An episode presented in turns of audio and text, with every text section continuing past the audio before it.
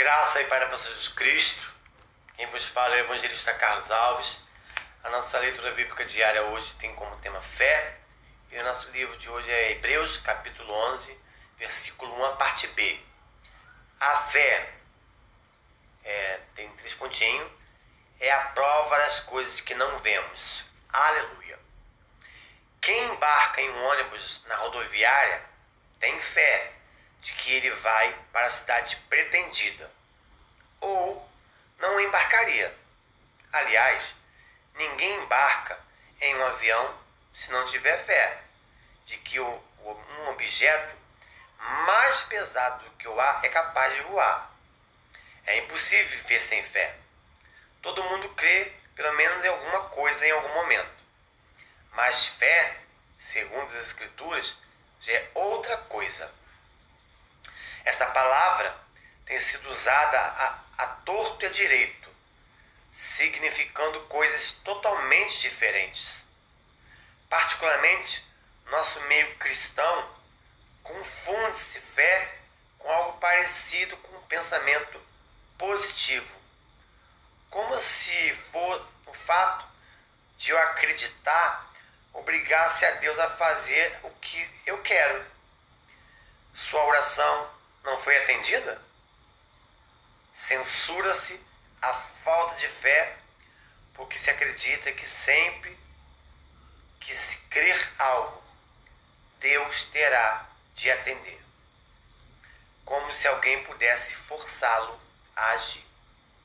Mas a grande questão envolvida na fé, segundo as Escrituras, não é crer ou deixar de crer que Deus fará isso ou deixará de fazer aquilo. Aleluia. Posso sim, e aliás, sou estimulado a apresentar diante de Deus meus pedidos, mas nem sempre, por mais cheio de fé, por mais que eu pareça ser justo, ele considerará adequado atender. Ele, e não é, é Deus. Fé, segundo as, as Escrituras, é por crer em quem Ele é, apresentando-lhes as necessidades e descanso que Deus é soberano sobre todo e todos. Sim, claro, confio em seu poder, mas somente, sobretudo, confio em seu caráter. Entendo que ele é bom, infinitamente bom, mesmo quando diz não.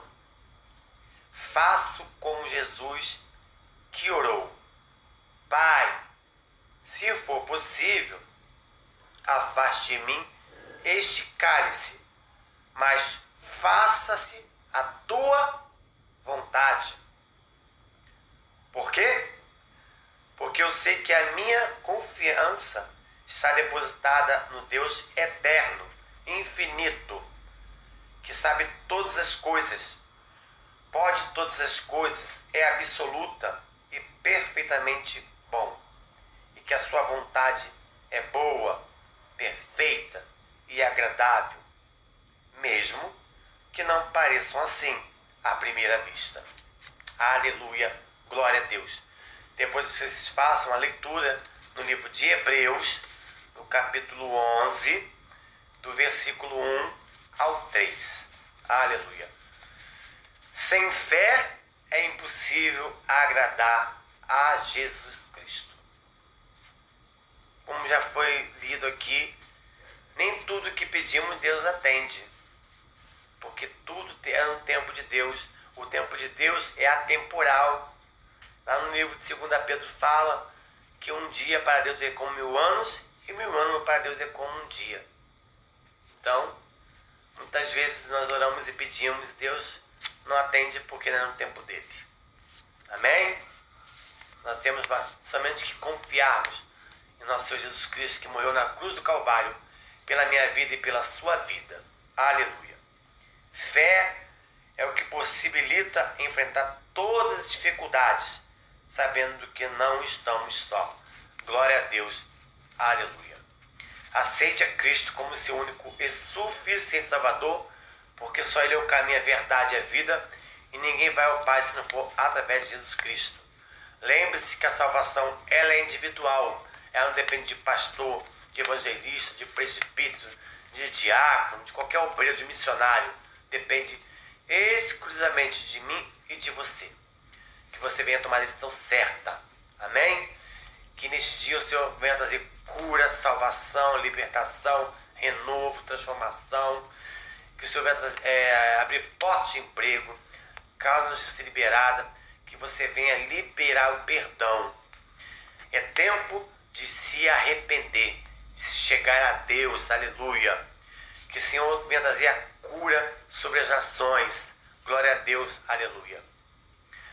Eu que, que Deus venha te dar a fé necessária, que vamos vencer juntos tudo que passamos com Jesus Cristo, porque com Jesus somos mais do que vencedores. Amém? Que a graça do Senhor esteja sobre tua vida, sobre o seu lar, que o Senhor venha te guardar neste dia, derrame a graça sobre ti e que você venha se chegar a Deus e se arrepender dos seus pecados. Graça e paz. Aleluia.